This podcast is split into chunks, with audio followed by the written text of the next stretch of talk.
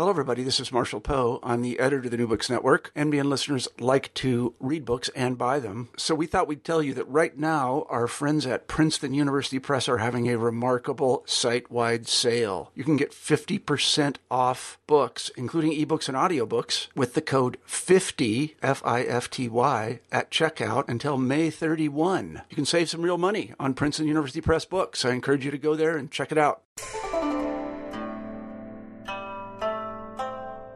Hi, I'm Carla Nappi, and this is the New Books in East Asian Studies podcast. Welcome to the channel, and thanks for joining me today. I just finished talking with Justin Jacobs about his new book, Xinjiang and the Modern Chinese State.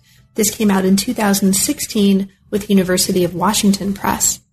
Now, Xinjiang is a region of the globe that is of broad interest right now to lots of different kinds of people for lots of different kinds of reasons.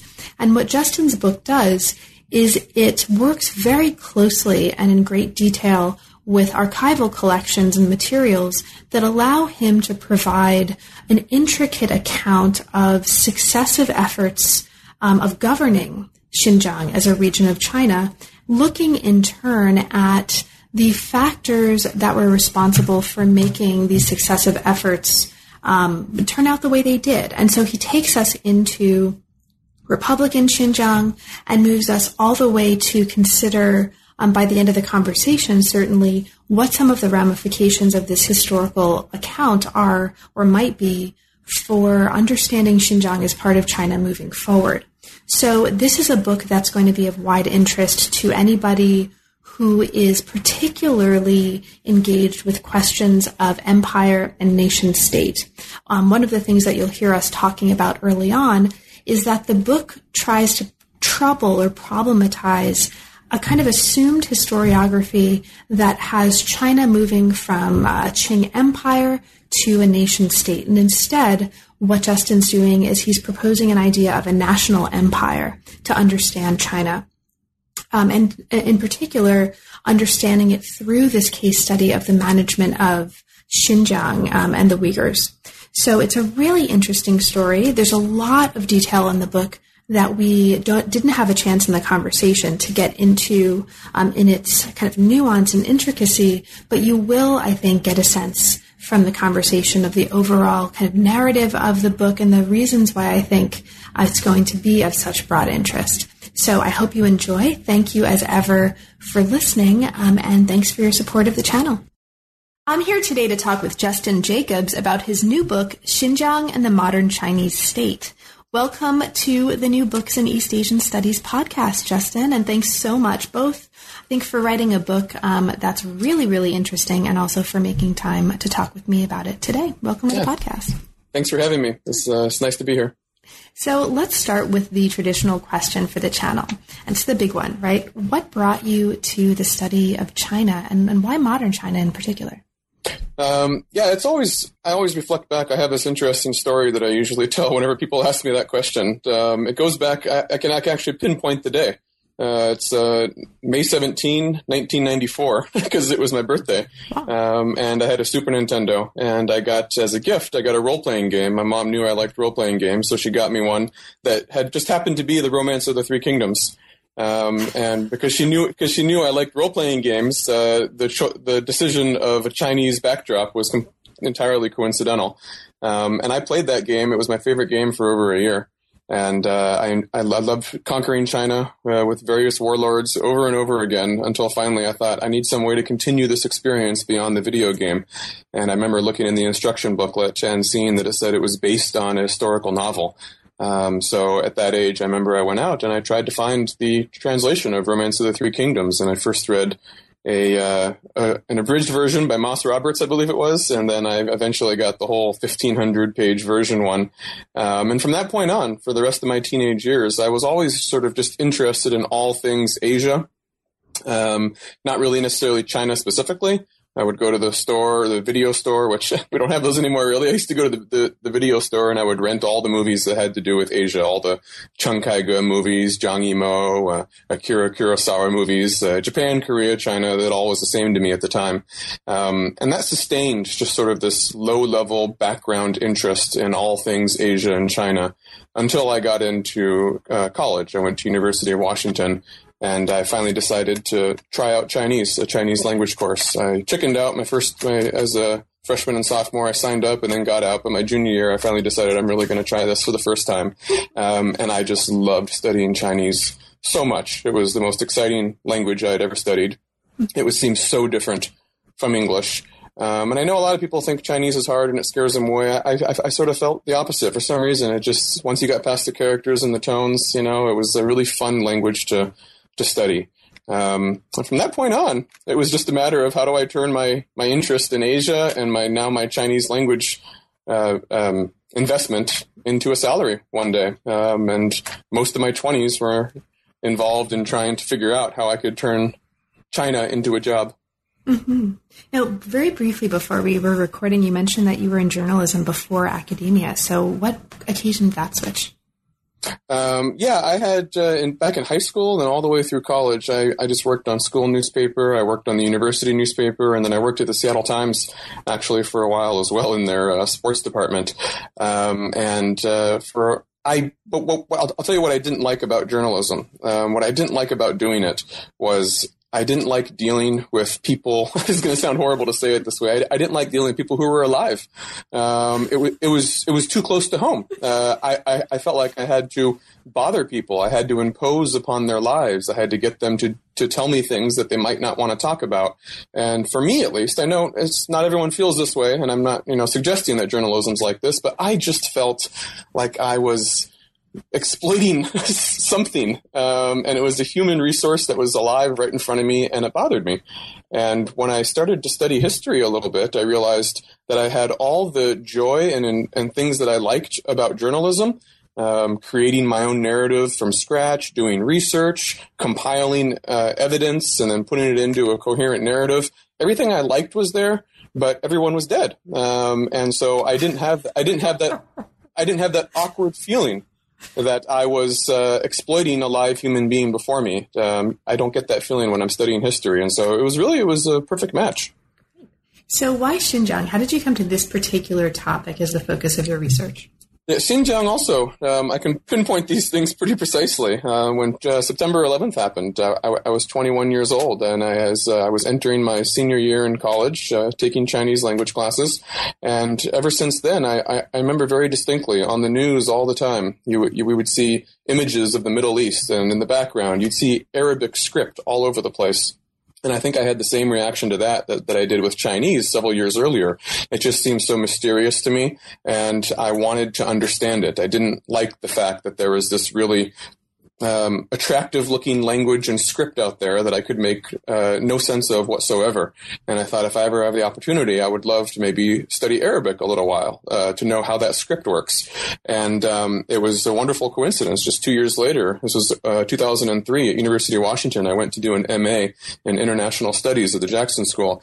And um, they just happened to have a visiting professor from Xinjiang University um, who was going to teach Uyghur for a couple of years. And I thought to myself, well, by this this point, I've already studied Chinese for a couple years as an undergrad. I, I, went to Taiwan for a year. I've been to China. I feel fairly comfortable with my Chinese. Um, wouldn't this be wonderful? I could study a language that has to do with China. It's a language spoken in China, but it's not Chinese. And I'll get to learn the Arabic script to boot. Uh, so it checked off all of my boxes. Um, so I started studying Uyghur for a couple of years. And, um, you know, it's just like with Chinese before. I, I always start with a language. That's what piques my interest. And then I slowly start to build up uh, an interest in everything that surrounds that language the the people the history um, the, the natural landscape. I like traveling there. Um, and uh, Xinjiang was an attractive travel destination for me as well. I never really learned Uyghur all that well. I mean, I learned to read it for a while, for a couple of years. Um, but uh, I eventually, once I got into the dissertation work and, and the book project, I realized I was going to go in a different direction than uh, Uyghur sources. So uh, I don't really claim that I'm fluent in Uyghur anymore today, but it was definitely the springboard that piqued my interest in northwestern China. Um, and the other one was uh, it overlapped really well with my interest in the outdoors and hiking and traveling. Um, and I was aware that Xinjiang was one of the most na- uh, naturally stunning beautiful places in all of China, the deserts in the south, in the north, you have the mountains and the nomads and, and, and all of that. Uh, so when I finally got to travel there, I spent a whole month, uh, summer one time, um, and it just mesmerized me and solidified that interest. So um, it wasn't like an intellectual question that I was burning to answer at the time. It was uh, the language and then traveling there, um, all as a result of September 11th, sort of putting Arabic um, into the foreground. Um, and then eventually, just like with Chinese, it was a matter of how do I turn this into a job now? So you mentioned um, the dissertation and then the book, and this is a book that started, um, at least as a project, as a dissertation. Um, so let's talk a little bit about that transition. Were there any kind of major changes in the way you were thinking about conceptualizing or structuring the project from one um, phase to the other?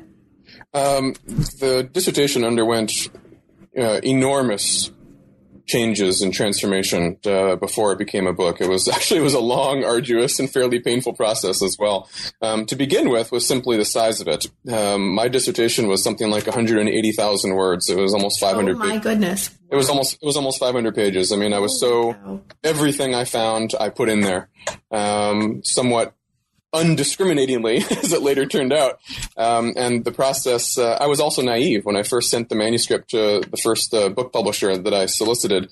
Um, I was talking about how you know this is going to be a 150,000 word manuscript, and uh, I I, I, I, I, should not have been surprised to get the rejection letter back within a week or two, you know, because uh, no one's going to publish a book like that, not in this academic climate. Yeah, we're like, um, look at how many words I can make. Aren't I awesome? And right, like, right. actually.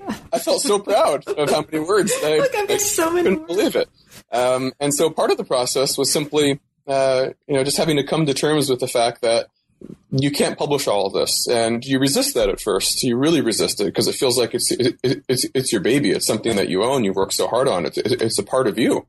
Um, but as i became increasingly convinced through having other people read it and the peer review process that there were parts that were very interesting but they didn't speak to any larger issues. Um, you couldn't really do anything with it um, that's when I started realizing that I really do have a lot of extraneous material here. I need to go back, reread everything, and start to, you know, read this like I'm reading my own students' work. I, I, I have to tear it apart. I, I have to identify common themes um, and then sit down with myself and say, this is actually what you're talking about. This is the only common theme that comes through all 180,000 words of this.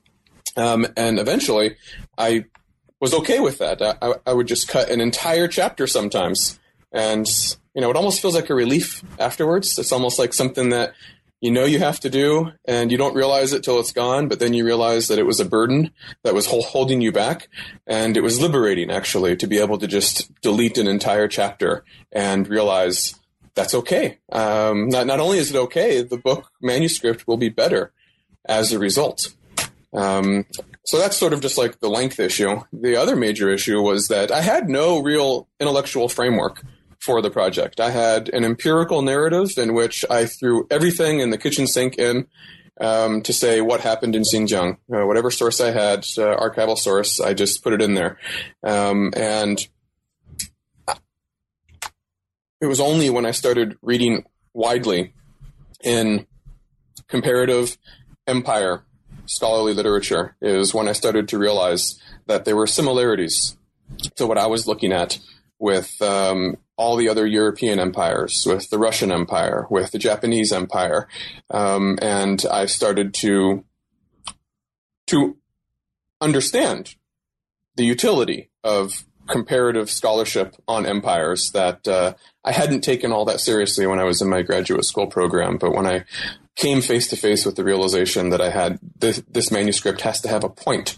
It has to have an argument. It can't just be an interesting, colorful narrative of a bunch of warlords in northwestern China over a 50 year period.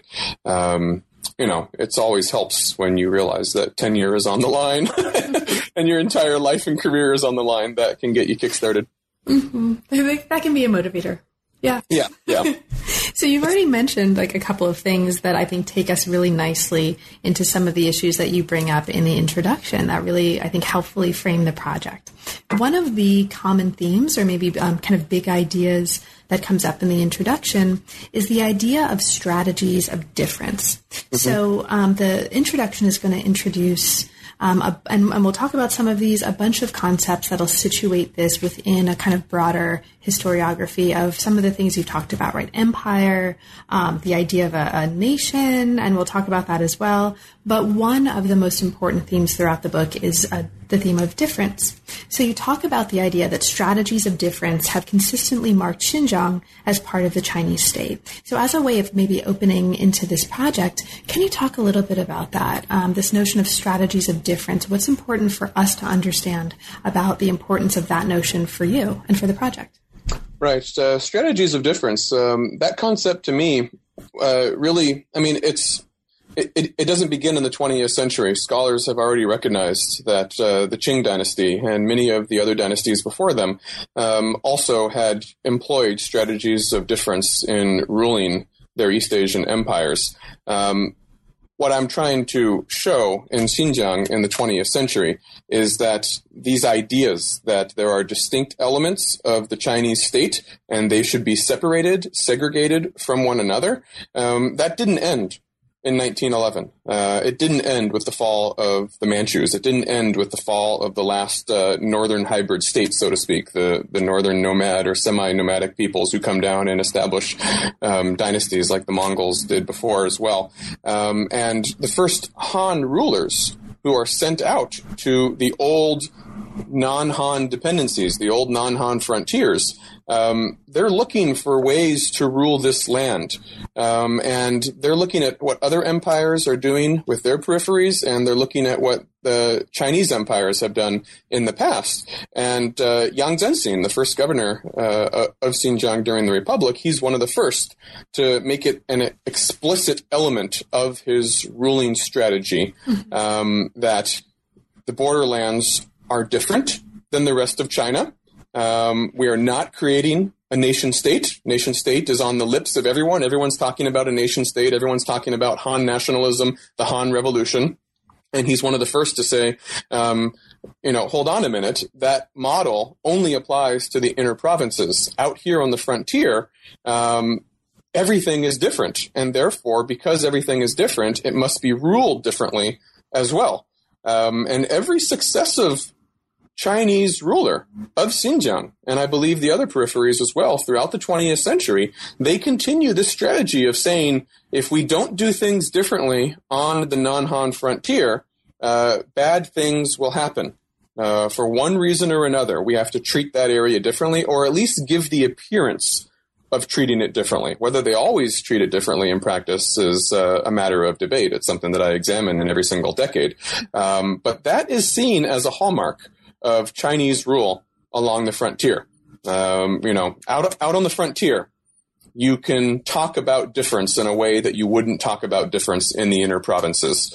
Um, the only real change that occurs in the 20th century from the types of strategies of difference that were applied in previous empires is that the type of difference that is envisioned is national difference. Um, it's seen as difference that arises in response to the idea of nationalism. Um, and this is where I get into uh, some more specifics, a little more detail. Instead of just talking about strategies of difference, I elucidate two specific um, uh, types of rule, which I uh, describe as ethno elitist and ethno populist. Um, basically, I'm suggesting that ethno elitism is a strategy that pretty much had characterized almost every single multi-ethnic, multicultural empire um, for the past 2,000 years of Chinese empires. I mean, it just basically means that the people who are in power, whether they're Han, whether they're Manchu, whether they're Tabgach, whether they're Khitan, whether they're Mongol, um, they will rule areas populated by different peoples by employing their own elites, their own leaders. Um, if you're ruling over the Uyghurs, you are going to you're not going to try to send your own direct representatives to rule over them. Uh, you're going to employ intermediaries. You're going to employ their own leaders. You're just going to add yourself on as another layer of rule to what already exists. And as long as these new intermediaries that are drawn from the region pay you the political obeisance that you require, you're not going to meddle too much in what goes on on the ground. In other words, you're not going to pay much attention to the commoners. As long as the tax revenue is sent in, as long as there's no rebellions, um, the commoners are going to live their life the way that they already have, and you're not going to try to change that. Um, and in response to the rise of nationalism, this is when you see Han rulers, in, first in the 1930s and increasingly in the 1940s until it's finally institutionally enshrined in the 1950s, um, make use of a new type of strategy called ethnopopulism. Um, and they'll get this idea from the Soviet Union. Um, ethnopopulism, the idea basically being that you no longer are going to justify the maintenance of difference on the frontier by saying we are um, making an alliance with the Muslim kings, uh, with the Mongol Khans who are already in these regions. Um, we're going to make alliances with the revolutionary proletariat or just the revolutionary masses. Um, and that's where we're going to get our political legitimacy from. Uh, namely, we don't assimilate you. Uh, we're not carrying out a project of Han assimilation. We're carrying out a project of enfranchisement, national enfranchisement. Um, you don't need to go and seek your own independent state. You don't need to separate from the Chinese state. Um, all you need to do is uh, uh, remain under our umbrella, and we will prove to you that we are enlightened by uplifting, or at least giving the appearance of uplifting, the common non Han peoples. Um, and they'll try to mobilize the masses like previous conservative rulers who peddled ethno elitism would never uh, think of doing. Mm-hmm. Um, they'll try to create new organizations. In the 1930s, the Han warlord Sheng Shicai will create the Anti-Imperialist Society um, and associations for ethnocultural advancement, in which he's trying to engage uh, commoner Mongols, commoner Uyghurs, commoner Kyrgyz, um, and, and, and, tell them. You're a part of the government now. Uh, you guys are ruling over yourselves. I've given you autonomy. Um, it's still a form of difference.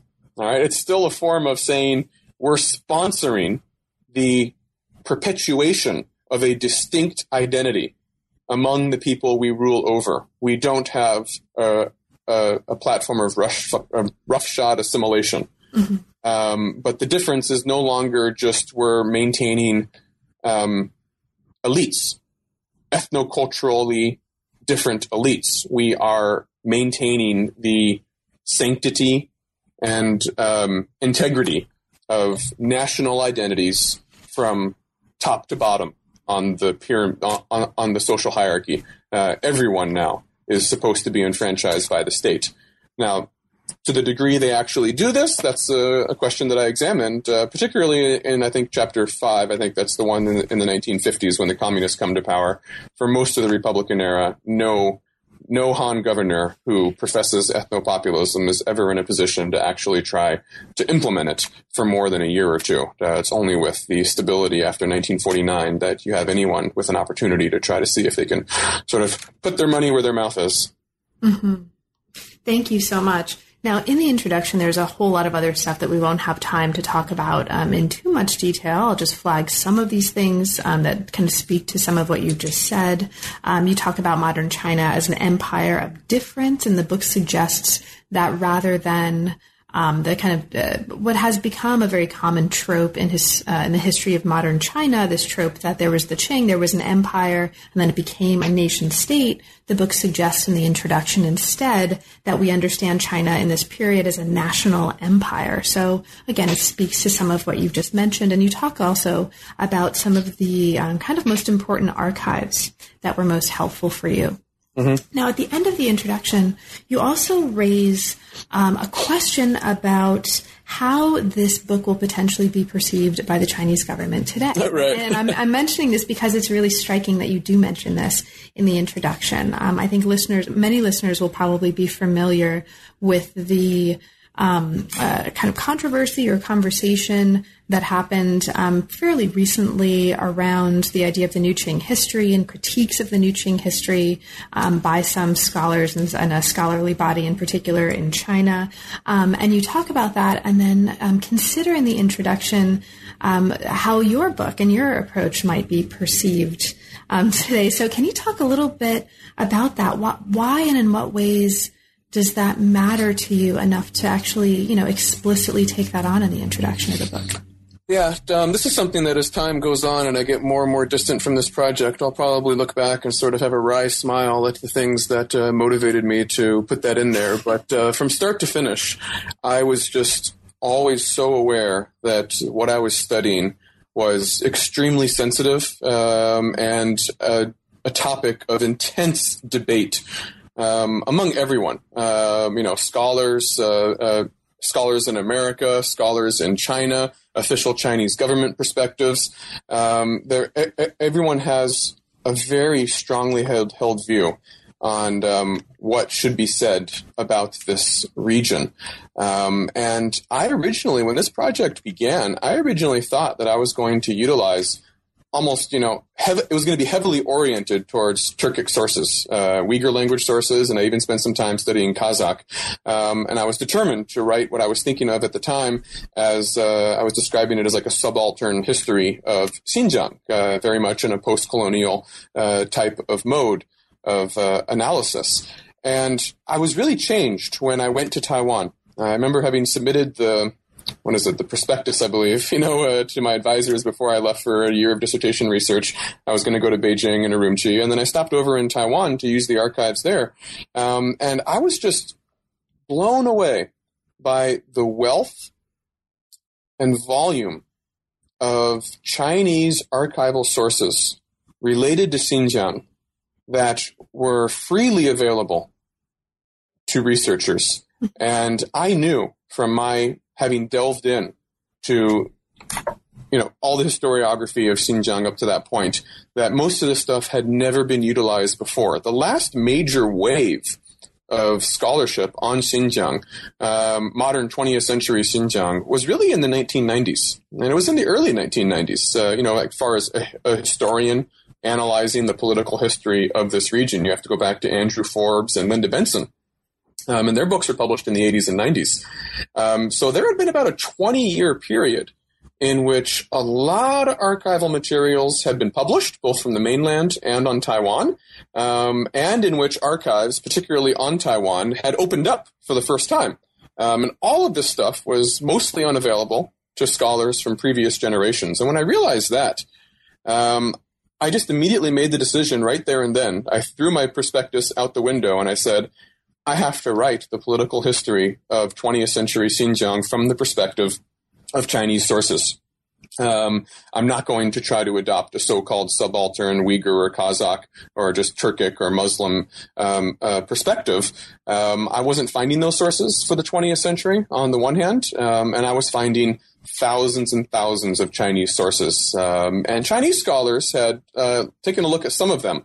But for obvious reasons, um, Xinjiang is one of the most sensitive topics um, that there is in Chinese academia, and there wasn't really a book length study based on all these new Chinese ar- archival documents that have been published. Um, and so I thought to myself, I remember this is the way I, I, I, I used to talk.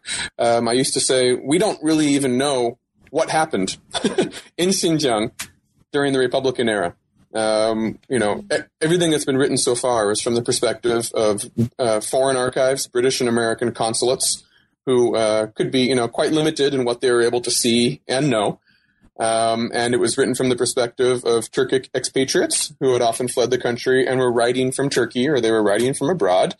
Um, every once in a while, when there was a rebellion of some sort, a 1930 rebellion in Khotan, a rebellion in Ili, there was uh, some documentation in Turkic um, that would become available, but it was really limited just to a couple of years.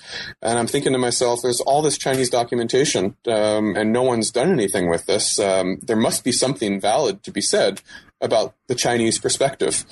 Um, so that was sort of how I decided to adopt the perspective of the Chinese ruling class in Xinjiang, um, starting at the local level, uh, the governor in Urumqi, and then when the central government tries to reassert its uh, control in Xinjiang in the 1930s, 40s, and 50s, then of course the central government, uh, national politics comes into play um, as well. As far as the sensitivity of it, um, I was so worried that I would be banned from China and my career ruined while still a grad student that I once went to a East Turkestan conference in Istanbul to meet with some Kazakh refugees for some research on this Kazakh chieftain Osman Batur in the 1950s. Um, and, I, and, and, and I told them at the time, I said, I can't do this. I can't go to Istanbul and participate in your conference under my real name. and I told them that I'm only going to do this if you list me as Jefferson Roberts. Wow. I used my brother's name, Jefferson, um, and I made up a name, and they agreed. They agreed to, to, to, do that. So I actually went under an alias to a conference because, yeah, everyone has heard about these 13 Xinjiang scholars who have been banned and couldn't get visas for the longest time. I think some even today, as a result of publishing scholarship that's just not in line with what the official interpretations are that are allowed um, within the parameters of discourse, scholarly discourse in China today. Um, so as to why I actually mentioned that in the book, um, well, it was fresh in my mind because the the year before it was published, the Chinese Academy of Social Sciences had just um, made a very public and hostile attack on most of the well-known names who were involved in the New Qing scholarship. Um, you know, I mean, they they singled out by name people like Mark Elliott at Harvard, um, and they described this scholarship as imperialist. Uh, you know, it has it has imperialist designs on China. They called it preposterous and ludicrous. Um, and I think I had just signed the official contract. My manuscript had just been completed and sent over to press, and it was just waiting for it to come out. And I had one last round in which I could go over and add a few things. And I remember thinking, this should be addressed. I, I, w- I want to head this off. I know that what my book is trying to do is take the New Qing scholarship, which now apparently uh, is being seen as imperialist, um, and I'm extending that in the 20th century. Um, you know, they're being criticized for describing things that happened in the 1700s, for God's sake. Um, and I thought, I'm taking this from 1911 all the way up to 1960. Lord knows what they're going to do to me. um, and so I just sort of a little feeling in there where I thought, what do I have to lose? I, I, I should put this out there and um, sort of confront the issue head on. I might regret that one day. Um, but I did just go over in June. I gave three talks at Sichuan University. Um, I gave them in Chinese to a Chinese audience, all about the book. It was uh, talking about the things in the book, and I was shocked. In an environment like that, um, there was a welcome reception of everything that I had to say. I don't think it was simply just being polite to the foreigner who comes to tell them about their history. Um, I really got a sense that they were interested in what I had to say. Um, and given the chance to explain why I'm talking about China as an empire and to describe that word, um, I think was very helpful because you know many people see the word empire and just see it as a political curse word. Uh, you know, you say empire, and immediately it must mean that this is a bad state. This is something. This is uh, an evil phenomenon. Um, and I'm not using empire in that sense whatsoever. I'm trying to use it in a more um, hopefully objectively analytical sense as a type of state rather than a form of power. Um, and I think once people understand that I'm not trying to make any sort of moral judgment of any sort by my use of the word empire, um, then its utility as an analytical term can come through. Um, and I found that given the opportunity to explain that, um, every single Chinese scholar that I met in China was very receptive to the idea of thinking about China in these terms. But the uh, you know the legacy of the revolutionary discourse, the anti-imperial revolutionary discourse, both Western empires and their own empires, the Qing Empire, is very strong. It's still strong today. Most people have a knee-jerk reaction when they hear the word empire. Great. Okay, thank you so much. So let's. Um, what I'm going to do is just kind of summarize a little bit of what's happening in some of the early chapters, and then we can dig into some of the middle chapters entirely just because of time. But I want to give listeners a sense um, of what's happening in these early chapters of the book. Okay. So early in chapter one, we meet Yang Zengxin, and you've already talked a little bit about him. He becomes the Republican governor of Xinjiang. Now you introduce here, um, again, just to flag this for listeners, a notion of imperial repertoires in introducing the relationship between Russian and Chinese officials in Xinjiang. And this becomes um, kind of useful for understanding the precedents that were familiar to and that were kind of at hand for Governor Yang as he assumes his post in 1912. These include territorial accommodation, dependent intermediaries, supranational civic ideology, deflection of ethnic tensions, and narratives of legitimacy. So I'll just kind of mention that, and listeners who are interested in um, reading more about any of those individual strategies will find lots of detailed accounting in chapter one.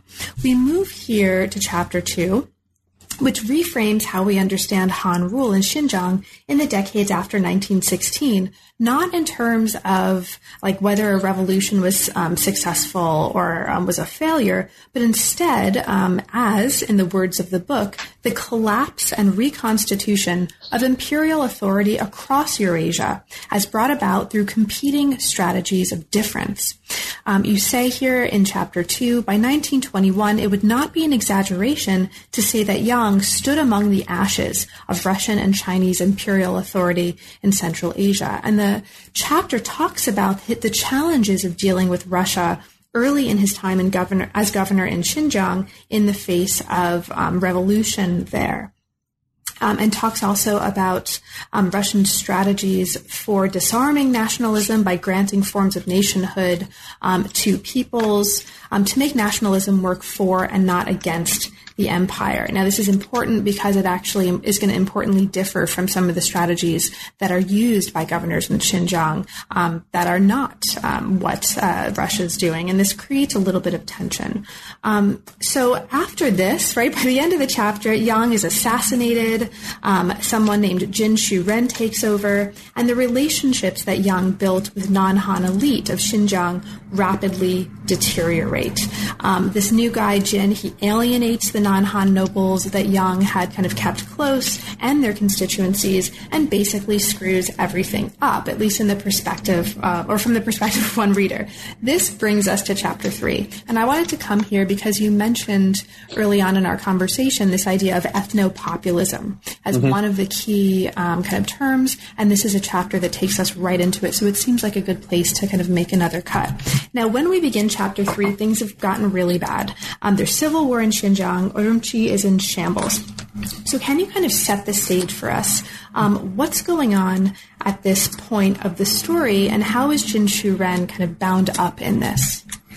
Um, what's going on in 1933, well, 1932 to 1934, really, is uh, Xinjiang is in a state of civil war. Uh, what's essentially happened is the provinces broke, right? Uh, the the Qing government once had these things called uh, uh, shared funds, in which they would take uh, uh, tax revenue, uh, excess money from the inner provinces, the wealthy inner provinces, and they'd send it out to the outer provinces to finance the cost of administration in relatively undeveloped um, peripheries. Now, Yang Zengxin, uh, you know, had no more of these shared funds whatsoever. The the central government in Beijing stopped sending them to him. And what he realized is if you don't have these supplements, if you don't have Beijing sending you supplementary money, then you can't maintain a respectable army in Xinjiang. You cannot use provincial resources in a desert province uh, to maintain an army that's actually capable of beating any sort of modern army that might march on you. Um, and so his strategy, one of his strategies, the entire 16 years that he's in power, um, is to try to keep his army as weak as possible. I mean, it's a joke. It's a laughing stock. All kinds of foreigners come in and they say, um, you know, that Yang's armies, Yang's men look like beggars on, on the street. And you don't even realize that they're a soldier until you see, oh, he's got a gun. Um, and when he's assassinated, I portray this as the entry of war, interprovincial warlord politics finally having breached his cocoon. Um, and his successor, Jin Shu-ren, realizes that um, you know the inner war the, the, inner warlords are coming for us now. Um, they're trying to get into Xinjiang. This the the Chinese Civil War, the warlord era, is not confined to the inner provinces anymore. Um, it's on our doorstep. And he realizes if I don't want to be assassinated as well, if I don't want to join Yang in his grave, I need an army, but I have no money to raise it. So he has to uh, pretty much fleece everyone in the province. He has to fleece the Uyghur peasantry. He exacts a, a ton of new taxes on them. Um, he uh, fleeces the um, the non-Han elites, the Mongols in Karashar, the the uh, the uh, the Uyghur nobles in Hami. Um, and they all become very quickly alienated from him. And when he eventually calls on them to help him suppress the beginnings of the Civil War in 1933, they refuse. Uh, they, they won't help them anymore, saying that he's broke the he's broken the, the compact that once existed among uh, Yang Zengxin. Um, and then he also alienates the Russians. Which you can't do. Basically, he's trying to replace the fiscal subsidies of the imperial era um, without any outside support whatsoever. He says, I'm going to raise a modern army in Xinjiang without any money from the central government in Beijing and without any help from the Russians to the west. I'm going to do it myself. And you can't do that in Xinjiang. Xinjiang cannot support an army like that all on its own. Um, and all these elements come together uh, when the king, the Muslim king of Hami, uh, finally dies, and that is the the spark that sort of sets all these other players in motion. Um, and Sheng Shicai eventually prevails in this civil war, but he doesn't do it on his own because that's not really possible in Xinjiang. Jin Shuren already showed that. Uh, Sheng Shicai wins by making a pact, making an alliance with the Soviet Union. Essentially, what he has done is he has turned to Moscow to replace the fiscal subsidies that Beijing once gave Xinjiang. Uh, and I think I described it at one point as a financial wet nurse. Xinjiang's financial wet nurse is now uh, it comes from the west instead of coming from the east. Mm-hmm. All right. Yang tried to have no army at all. That ended in his death. Uh, Jin tried to have an army, but without any outside help. That ended in civil war. Sheng's going to say, well, Beijing can't help us, and Yang showed us that we can't not have an army. Jin showed us that we can't have an army without any outside assistance. The only option left is to have an army, but have assistance from the only person in the area who has the money and willingness to get involved. That's the Soviets. Um, and with Soviet money comes Soviet innovations in nationality policy as well, and that's when he begins to adapt Soviet institutions of affirmative action, and I refer to these as ethnopopulism. That's right. Awesome. Okay, so he begins to adapt these policies of affirmative action in Xinjiang, right? Um, and he introduces Soviet policies, but he does. There's an important difference insofar as he's not tethering nationalities to physical plots of land in the way that Soviet policies were doing, and that's, right. That's important, and that's going to be um, continue. Or that's going to continue to be important throughout the book.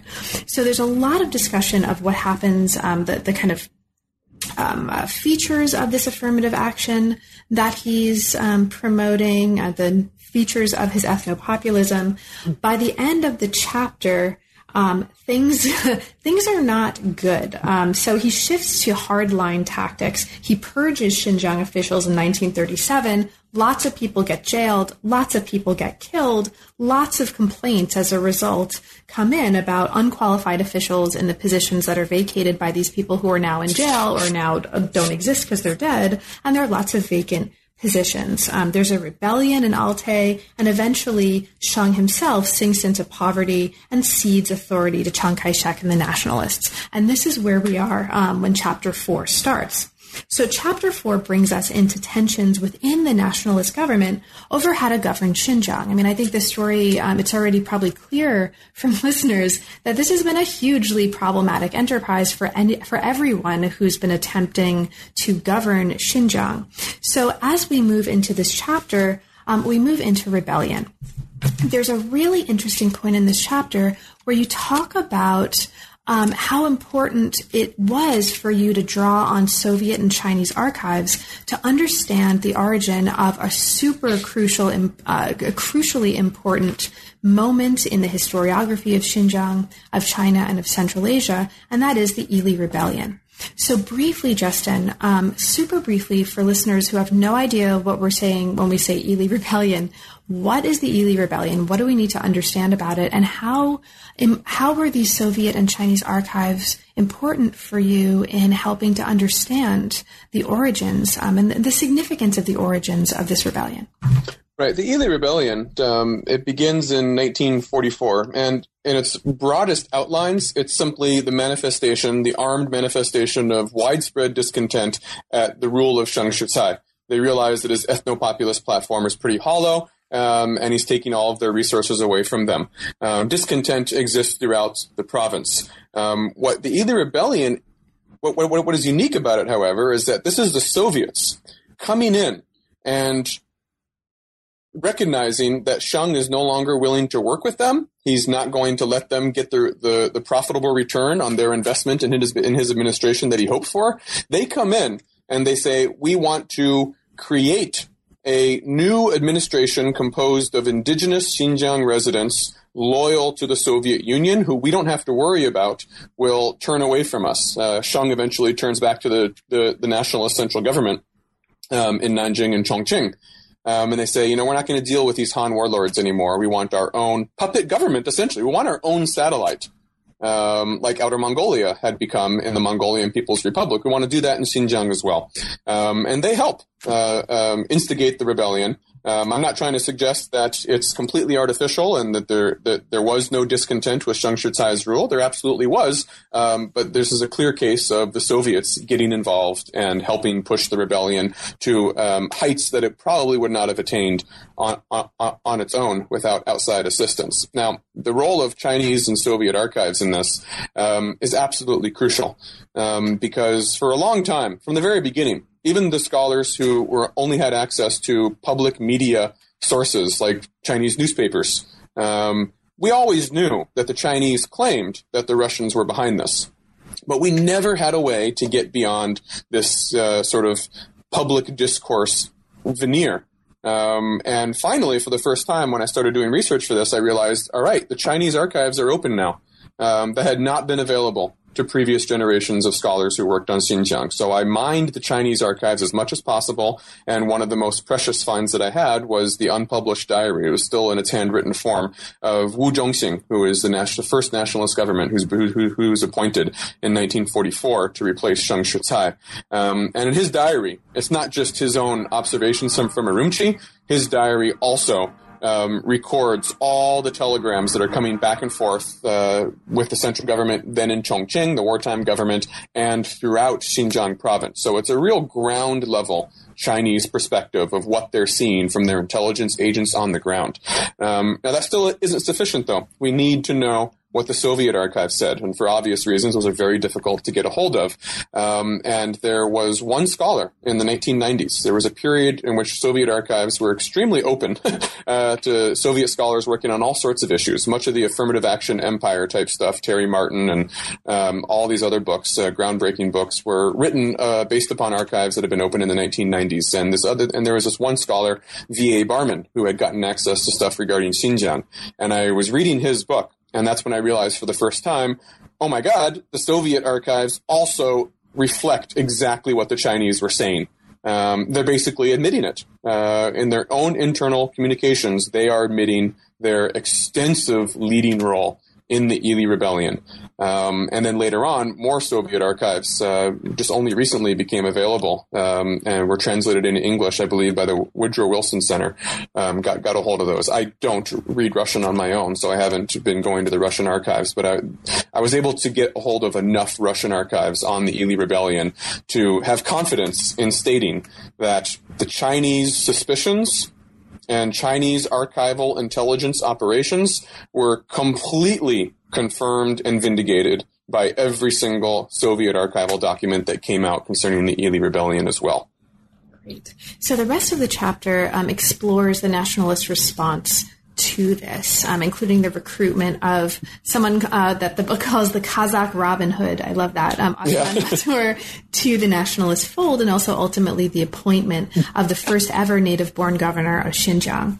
But as we move into the next chapter, we move into a context in which the communists are ascending in power. And chapter five moves us from just a focus on the nationalist government to open up and consider what happens as the authority of the communists begins that of the nationalists. So, briefly, um, Justin, just to kind of give us a sense of what you think is most important about what's going on here, can you talk about some of the most important ways um, that the communist approach to matters of ethnopolitics is importantly differing from that of the nationalists, um, and kind of why why does that matter for what's happening here at this point of the story?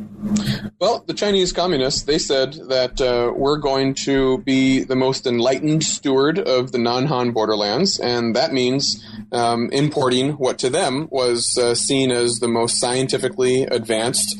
Um, means of ruling over peoples who are ethnoculturally different than the majority population of any given state. Obviously, they're going to take that from the Soviet Union. Um, and so they import the Soviet version of affirmative action, which basically says we need to go out and uh, you know, ostensibly in a scientific manner, we need to identify or create, um, but basically we need to institutionalize um, all the national ethnic group identities that China has um, in in, in, manageable form, um, and they eventually come up with 56 nationalities total.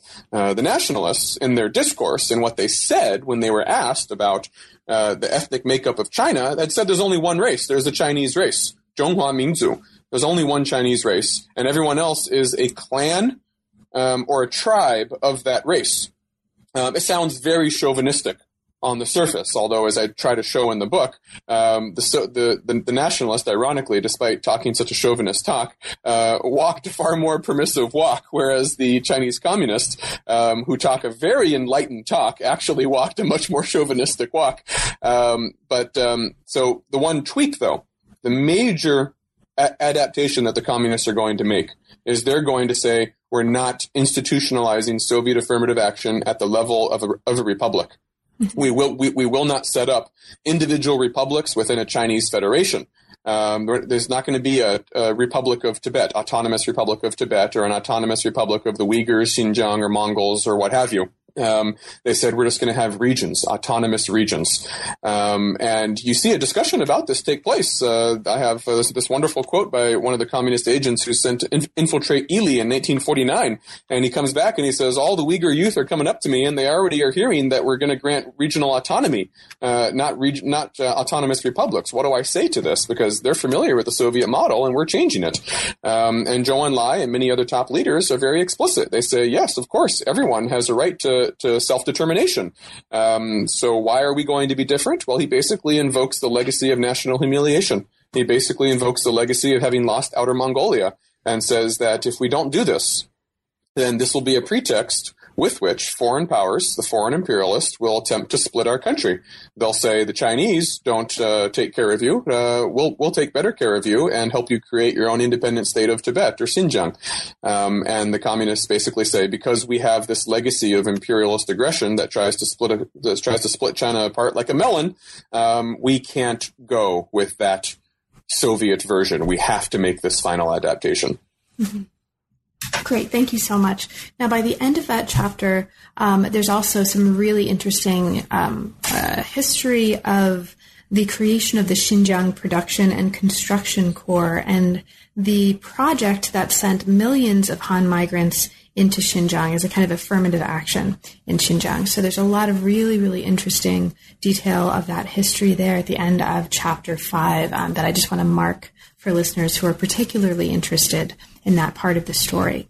But as we move to uh, toward the conclusion of our conversation, and certainly toward the conclusion of the book, we move to a chapter um, that is called "The Xinjiang Government in Exile."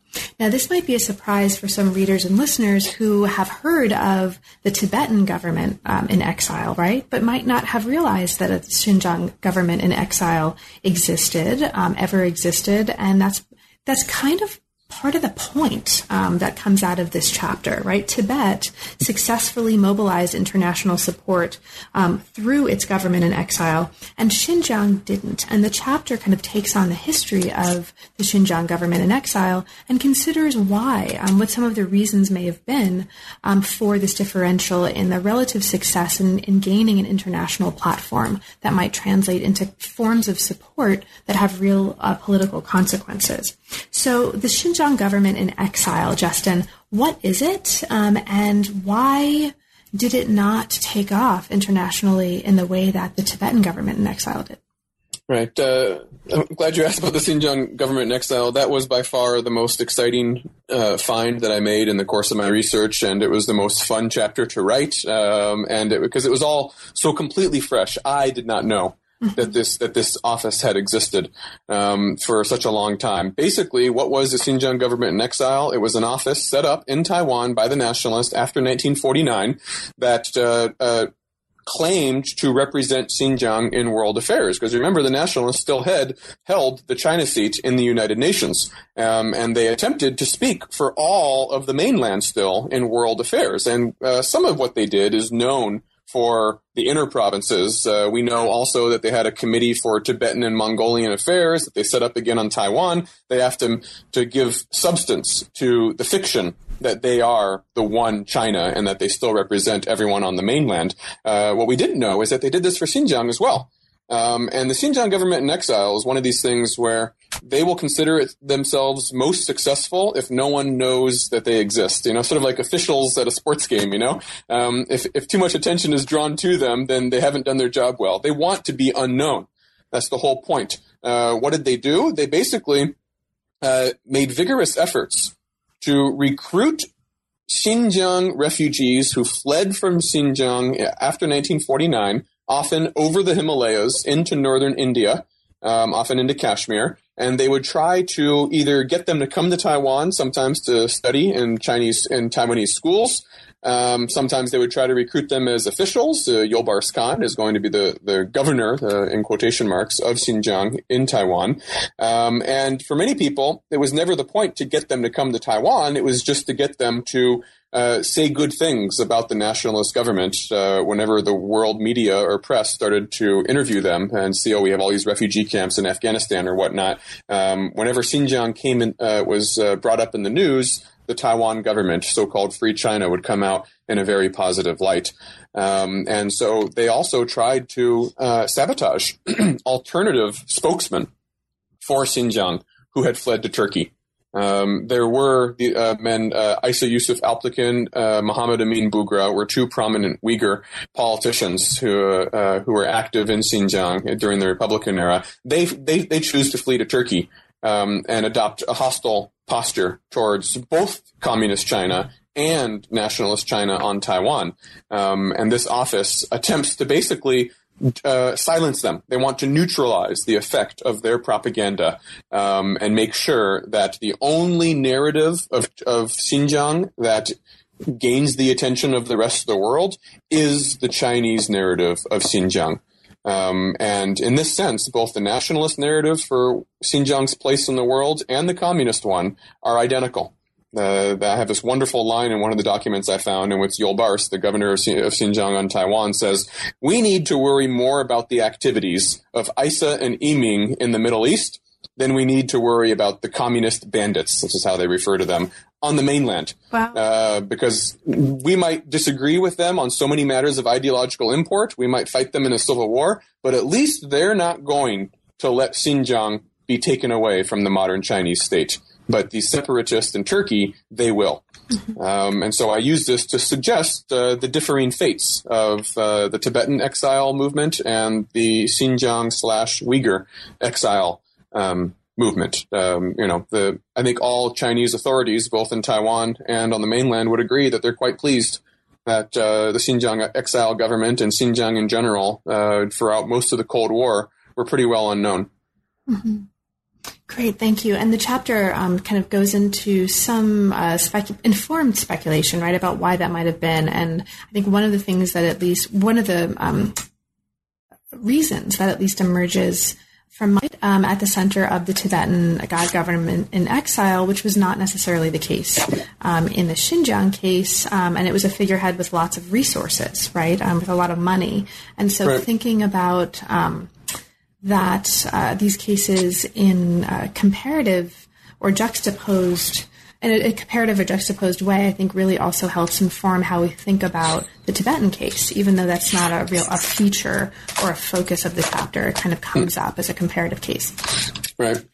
So um, there's also a conclusion, and we're not going to have time to talk about this um, in any detail, but I just want to mention because I loved um, what you did here at the beginning of the conclusion. Um, you end the story with a statue. This is a statue of Governor Yang, and this is the governor who was assassinated toward the beginning of our story.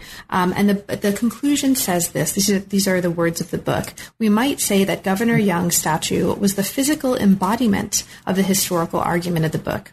The legacy of the Qing Empire in 20th century Xinjiang obliged Han rulers in Urumqi to forge a new foundation of political difference. And so I, I think that is perhaps a nice note to end on, and I, I really um, appreciated that you ended with an object, um, a statue. I think it's a really cool way to bring uh, to bring the story together. We got a picture of it as well. Yes, and there's a cool picture of it and a description of it. So, Justin, there's a million billion things that we didn't talk about. The book is extraordinarily rich, and I think it's um, particularly exciting in its use of the archival materials that you're bringing to us to tell an extraordinarily richly detailed story um, of these transformations in a way that we've only began, been able to kind of skim the surface of.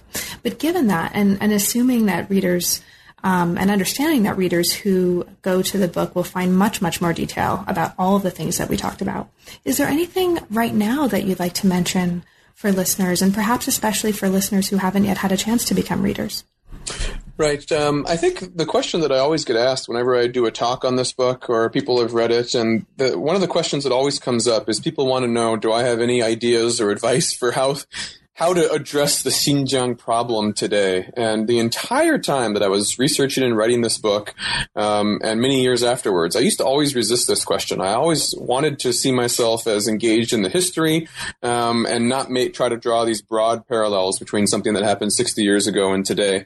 Um, but when I gave the talks in China this past June, I was asked this again, and I think being asked by people in you know in a Chinese audience uh, really changed me because they really wanted to know you know what I had to say, and they would cite the Chinese saying that uh, you know history is like a mirror; it should inform uh, present day actions. And I'm like, yeah, he's got me there. I I, I know that saying um, in Chinese. So I was forced to think about it for the first time, and I actually have come up with the sort of a response. I don't know if it's satisfying for people who ask this question, but you know, what should the Chinese state do today if they want to try to uh, help the problems that they have with Xinjiang? And what I think about is all the case studies that I analyzed in my book. Which one was the most successful? You know, there aren't that many success stories in my book. There's a lot of sto- stories of failure um, and people dying, and uh, but there is one success story, and I think it's the nationalists during the 1940s in trying to meet the Soviet threat. Um, in Xinjiang, trying to meet the Ili rebellion. How are we going to deal with this? Um, and they decide to work together, make a grand show of working together with people who disagree with them namely prominent Uyghur politicians in the 1940s. That is their response. I refer to it as ethnopolitical inflation. Oh, the Soviets have their own Uyghurs as the president of the East Turkestan Republic. We need to appoint the first Uyghur governor of Xinjiang in response to negate the novelty of what they've done and show how enlightened we are.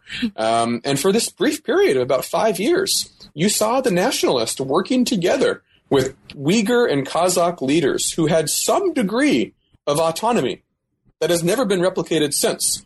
Um, and this was admired throughout the world at the time. We can read foreign media reports saying that what the nationalists are doing is quite remarkable. Um, they really seem to be supporting their words with actions and being somewhat tolerant.